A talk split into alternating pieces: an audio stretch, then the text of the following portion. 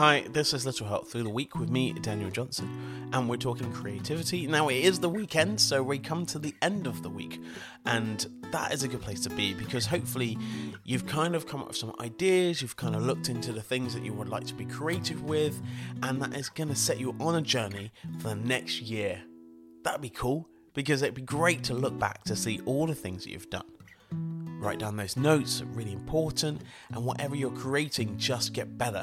I've been doing stuff with video editing, and if I look at the beginning stuff, it is terrible. But I'm getting a bit better. I'm not there yet, and it's not going to be my full time job, but I'm much better a year on. And that can be you as well. As long as you start now, which we spoke about before, you can be better than you are now.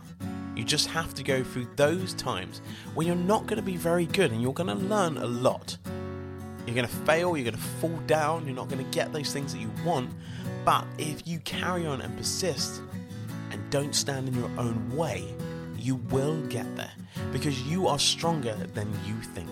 And you can do so much more than you think you're ever capable of.